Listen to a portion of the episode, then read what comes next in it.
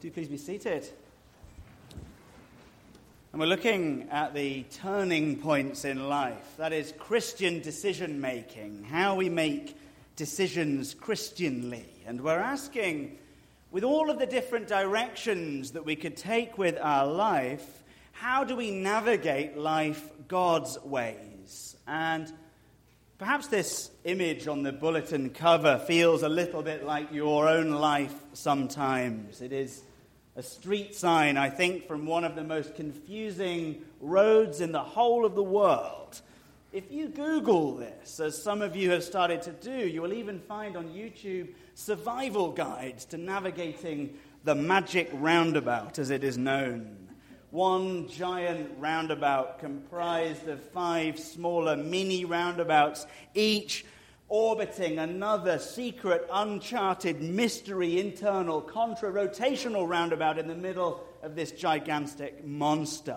It is bonkers. If you go there, you're almost certainly going to crash out and never be seen again.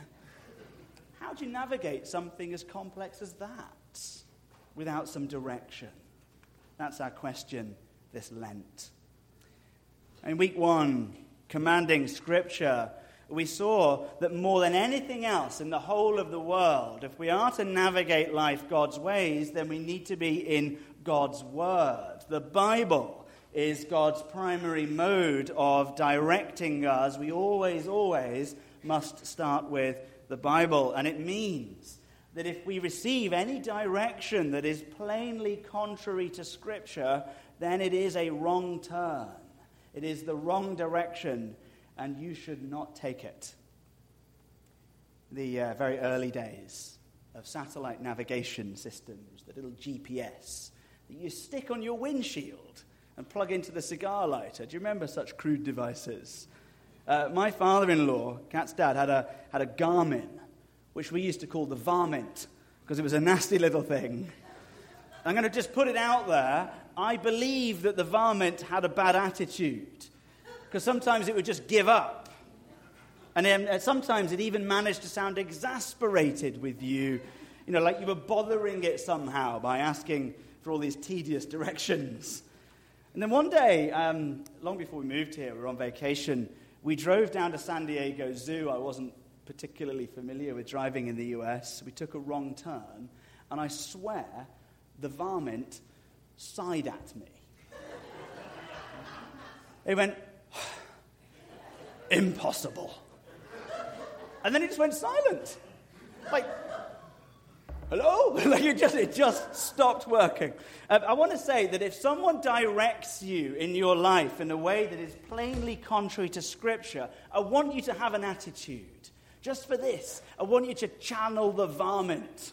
And uh, I just want you to sigh in their face and say, Impossible. It must accord with the word. God's direction will always be consistent with God's word. And so this week, as we start to look at the Holy Spirit and the way that the Holy Spirit can nudge you into God's direction, and we look at the compelling, gentle call of the Holy Spirit let us open the Word. Let us have the Bible open before us as we turn to 1 John chapter 4. Not the Gospel of John, we'll get to that in a moment, but the first of his letters toward the end of the New Testament, 1 John 4. While you find out the, the background to the problem, the thing that's got him writing this letter, the background is, is quite simple just like our world, in John's world, there were many competing voices, uh, each telling people and telling Christians what to do. And lots of people in John's world were claiming to have heard from the Holy Spirit. And so, understandably, with different ideas from different people, all claiming to be inspired by the Spirit, congregations were feeling confused. And John says to them when someone purports to speak to you through or by the Spirit of God and says, hey guys, this is God's way, follow me, test it. You must test the direction. 1 John 4, verse 1. Beloved, do not believe every spirit. Don't just gullibly go along with everything you hear. Just because someone says God says doesn't mean God says. You must test it. Still in verse 1, he says, You must test the spirits to see whether they are from God. Now, this is important with anybody in your life giving you directional advice. Anyone, any fellow believer that says, you know, I think that we should go this way. But it is especially important with Christian leaders, those who stand up and, and have authority to give direction. And uh, I think if, if uh, I can read John correctly, he's saying that uh, we don't just believe Christian leaders simply because they have a bit of plastic round their necks or a pulpit to stand in. John says, don't believe it, test it. Scrutinize, examine. This word test is a word derived from, from tests on metal to see if the metal was, was genuinely what it looked like or not. They don't uh, want to be given a counterfeit coin in their change when they've done some sort of a trade. And in the same way, John doesn't want them to be given a counterfeit gospel. There are false prophets out there. I don't want you to believe me. I want you to test me. See whether I'm genuine. There are false prophets out there, verse 1 says, who deal falsely, and they are, verse 5, from the world. Therefore, they speak from the world. Their directions, no matter how good or plausible or attractive they may seem, are not from the Holy Spirit, they are from the world. Now, there's great temptation in every single generation for pastors, I think, to collude with the culture. Uh, pastors get censured for orthodoxy. We get stick for standing up for Jesus. We get stick for directing people to the Word. People don't like it when we challenge prejudice, when we expose worldly wisdom. They get unhappy. And of course, they let it be known that they're unhappy with us. And so, if you have a pulpit, there's always this temptation to back off a bit, to dial it down a bit, to water it down a bit, to make it that bit more palatable to your culture and keep the world happy. In verse 6, John makes the key point. But we're not from the world. We are from God. Our job is to challenge the world, not to copy it. And so this means if every single thing you hear in here is identical to every single thing you hear out there, then something weird is happening, something is going very wrong. Either the whole of Fox Chapel is converted to Jesus and just not bothered to come to church, or in the alternative, we're making it up in the pulpit as we go along and leading everyone down a wrong turn. Ultimately, this is how you can tell. Go back to verse 2. By this you know, diagnostic test. By this you know the Spirit of God. This is how you prove if your pastor is of the Spirit, compelled by the Spirit or not. John says every spirit that confesses Jesus Christ has come in the flesh is from God, and every spirit that does not confess Jesus is not from God. It is all about Jesus. It will always be all about Jesus. Whatever direction you get from the pulpit, ask yourself some simple questions. Is it all about Jesus? Does it glorify Jesus? Does this direction that we're going down point to Jesus? Does this direction obey Jesus? And does this direction proclaim Jesus as Lord? Will the decision that you have in mind, no matter what it may be, big, marriage and ministry and jobs and homes, little, that beer, that cake, that cigar, whatever, smoke if you've got them. Listen to the sermon last week. Just one a year, please, church. Whatever your decision is that you're making, will it lead you closer to Jesus? That is the key question. This thing you're about to do, this direction, this road, will it lead you closer to Him? And how will it use your resources? How will it deploy your resources, your time and your uh, gifts of the Holy Spirit uh, and your money? How will it use those? Will it use those things to the glorification of Jesus or not?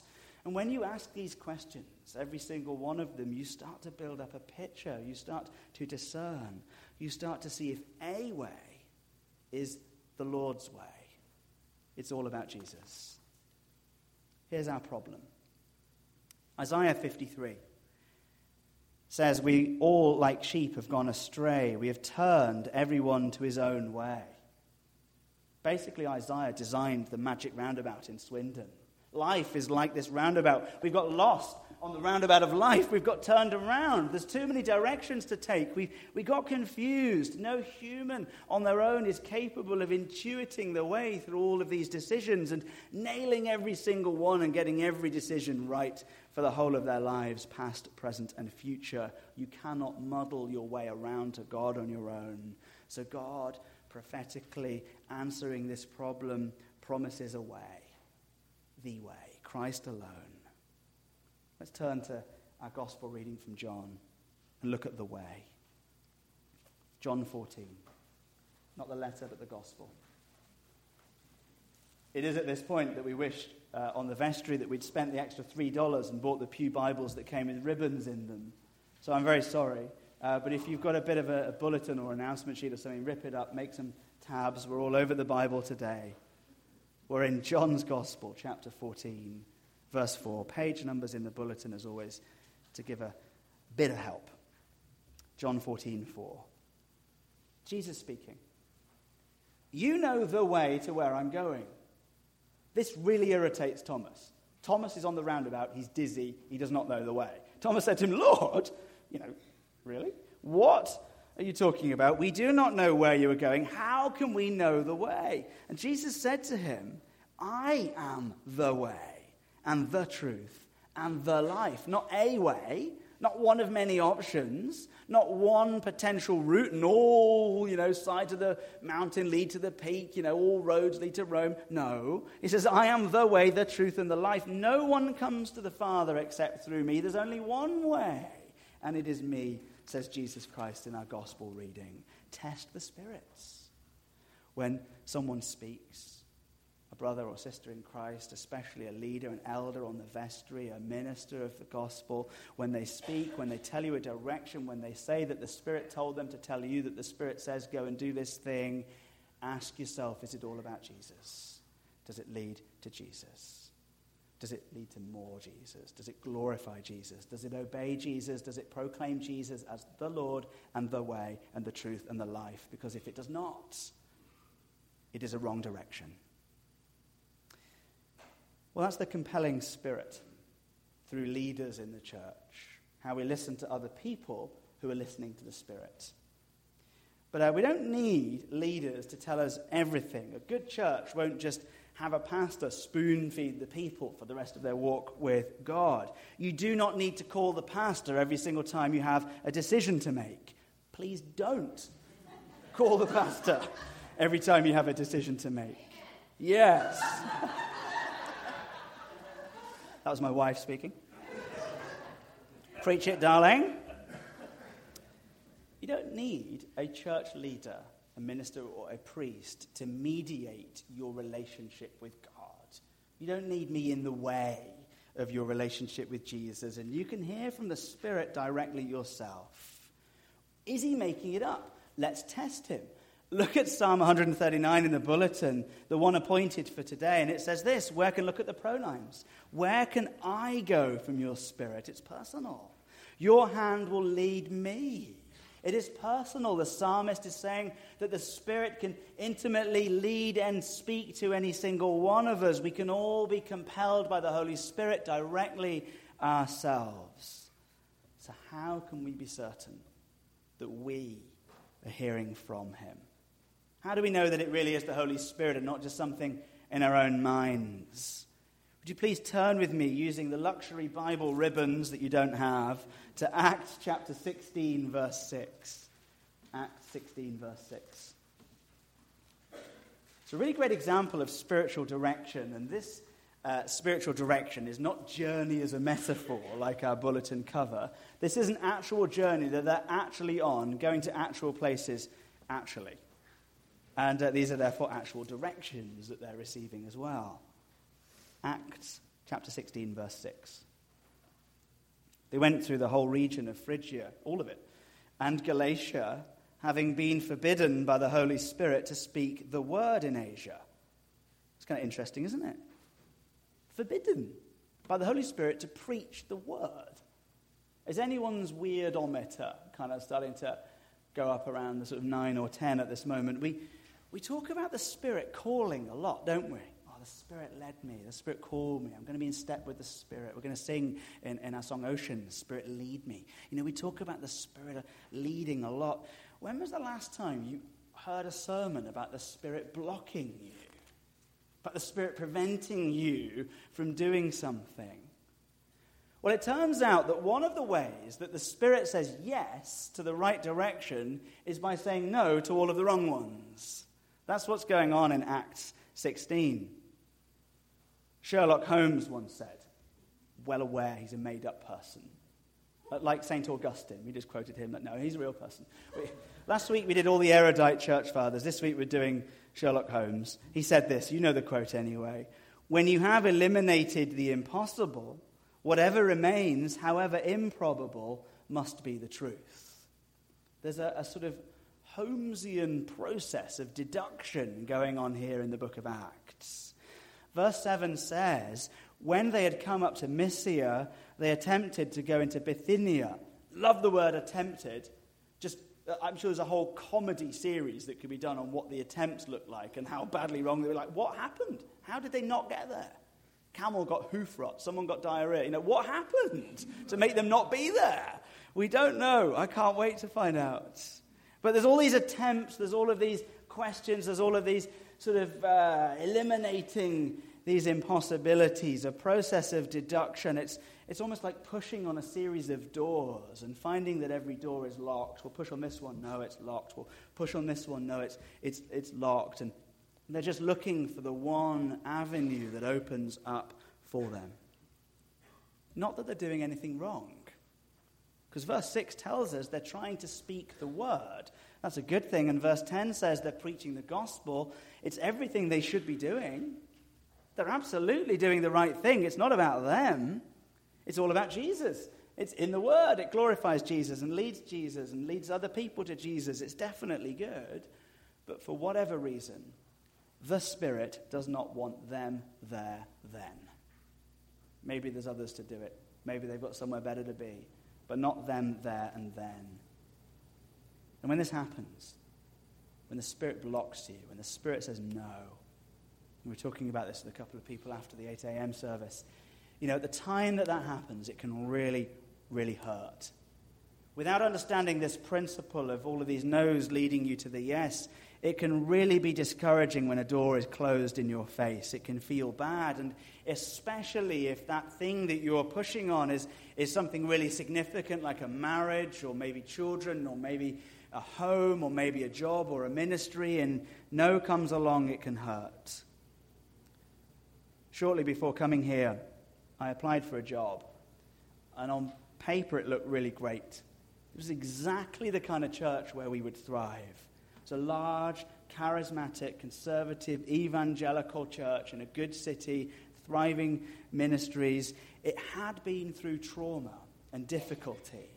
So the church was looking for healing, and it was exactly the kind of church that we, we were drawn to one that was going to be in the Word and had good training but was hurt and needed good pastoring. It was the kind of thing that Kat and I just love as churches go. And they were looking for an associate, which is even better, we thought. No one in the right mind wants to be a rector. All rectors do is spreadsheets and run a small business badly. Thought, great, could be an associate. What a dream. I could do some ministry. Awesome. Uh, and uh, so I spent days applying. I put, I put everything in. I just days and days and days applying for this job. Didn't even get shortlisted. Door in face. Slam. Nope. And uh, I thought, you know, what is going on? I went through my Christian checklist. Word? Yep. Jesus? Yep. Pastor is sound? Yep. Better be. It's me. I, was, I was convinced this was the job for me. I was convinced this was the direction for our lives. And it was just like walking slap into a locked door. jiggle the handle a bit. Maybe it's stuck, you know. Maybe the key's stiff, you know. Bit of WD 40 on the hinge. Put your shoulder into it. no, the door is locked, was the message that I got firmly back from the Holy Spirit. And was feeling discouraged. And then Archbishop Duncan's assistant called me and said he was in London during the Six Nations rugby tournament. Would I like to go and have a pint of exquisite, warm, dark, weak British beer with a few things floating in it and watch the rugby with the Archbishop of America, Canada, and quite a lot of Mexico? I got the fizz, church. I thought maybe there's something going on. The Holy Spirit is, is moving. What is the fizz? Well, uh, there's a Greek word behind it, so I'm claiming that this is a proper theological term. I'm talking, talking about something, a sense beyond the cerebral, a sort of effervescent, uh, overflowing, bubbling nudge, a discernment, a warm glow, a, a sense of joy, uh, um, enough of an encouragement to push a bit further. Courtney Myram as an agent of the Holy Spirit. She hired me. Took a year. It was tough, but it was fun. There's, uh, you know, we were just hung up, I think, some of us are hung up on looking for, for a yes. Sometimes I just want to say it can be easier to look for the no's instead of the one direction. See what the Lord is closing off door by door by door and seeing where He might be leading you to a yes through many no's. And uh, if the Spirit is, is blocking you, it can feel discouraging. So you need to be aware of this principle of how God uses a no to get you to a yes sometimes. What they, Luke and Paul, don't do is just park up on the magic roundabout of Asia, press the clutch, slip it into neutral, pull up the handbrake, and just sit down and have a cup of tea. They didn't have automatics in those days, it was all stick shift in those days. But they don't just sit there after all of these closed doors in the face and sigh and go, impossible. Let's give up on ministry. They keep pushing and pushing and pushing the doors. And so, passing by Mysia, they went down to Troas. They literally run out of country. It's just sea after Troas. And then, verse 9 tells us, having run out of places to explore and having run out of doors, a vision appeared to Paul in the night. Then the Spirit speaks the Spirit speaks to him. Not through a leader, not through a trusted believer, not through an elder, not through a friend this time, not through a no, and not through the fizz, but through a very direct, very clear, very wild prophetic vision or dream directly from the Spirit Himself. How do we know it's the Spirit? And not, you know, too much cheese late at night or the wrong kind of mushroom how do we know it's the Holy Spirit? Well, in the vision, in the prophetic dream, verse 9 says, A man of Macedonia was standing there, urging him and saying, Come over to Macedonia and help us. Let's apply our diagnostic tools to this. You're going to have to guess what the next three sermons are all about because they overlap a little bit, and this is the order we're doing it in. Um, these CSs are designed to be memorable, all of these different ideas. And this, right here in the book of Acts, is a clean sweep of the CSs. Come and help us. That is commanded in Scripture to advance the gospel. The man is urging them. There's a circumstantial sign. They've been looking and looking and looking for someone to open a door to them, and here he is opening it.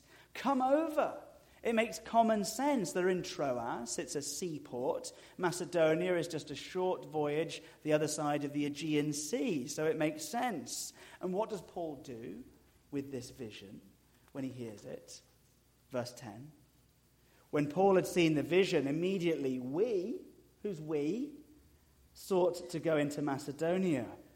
We, he shares the vision with somebody else, in this case Luke, who wrote the book of Acts. He seeks the counsel of the saints, and that's all five CSs in two verses. The Spirit speaks through the Word, the Spirit speaks through leaders, the Spirit speaks through many, many no's leading to a yes. And the Spirit speaks through signs and through situations and senses, through the fizz and through visions and dreams and pictures and words. And the Spirit confirms his calling through each of these different ways that we'll be looking at in this series. And when he speaks, it always, always is about Jesus. It always points to Jesus, proclaims Jesus, obeys Jesus, and leads other people to Jesus. He is the only way, this King of grace. Every other way is a dead end. One more thing. Maybe you're struck by the speed with which they go through this discernment process. You know, how quickly they figure out that it's not mushrooms, it's actually the Spirit. You see how quickly this is? Verse 10 says that the process was immediate. And this is where experience comes in. This is where growing in your abilities and maturity to hear and understand the Spirit will lead to you being able to hear and understand the Spirit more quickly. So just think about this for a moment. If a complete stranger were to call you up on the phone and just speak at you without any introduction at all, no hello, this is me, this is who I am, uh, and they said, I would like, please, your bank details, or your social security number, or the PIN number to your debit card, would you just give it to them?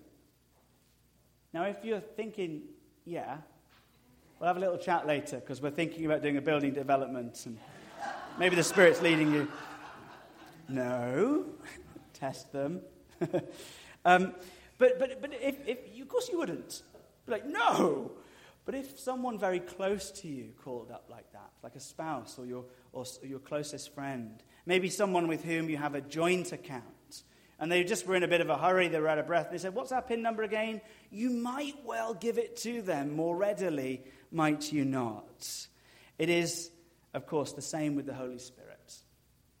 The more we go through this process of listening to the leaders and testing our leaders, and listening to the no's and finding the yes, and getting the fizz, and getting the vision and testing it according to all of these principles, the more trained we become in recognizing the voice of the Holy Spirit, just like we recognize the person closest to us in our lives. When your wife calls up, you don't say, Who are you? Caller ID, you recognize the voice. It's the same with the Holy Spirit. The more familiar he becomes, the more immediate our discernment becomes as well. And the easier it gets to navigate life God's ways. Let's pray. Loving Heavenly Father, uh, if we have experienced uh, the difficulty of a no, or maybe something really traumatic in our life, like a relationship that didn't work out, and we've been hurt, we pray that as we mature in faith, we would see how perhaps you are leading us to a yes. And we ask God that we would be more in tune with your Holy Spirit, more capable of testing according to your word uh, those senses and nudges that we have from him as we approach to receive Holy Communion. Would you soften our hearts? Lead us to that rail with a new heart, a new openness to the call of your Spirit in the majestic name of Jesus Christ alone. Amen.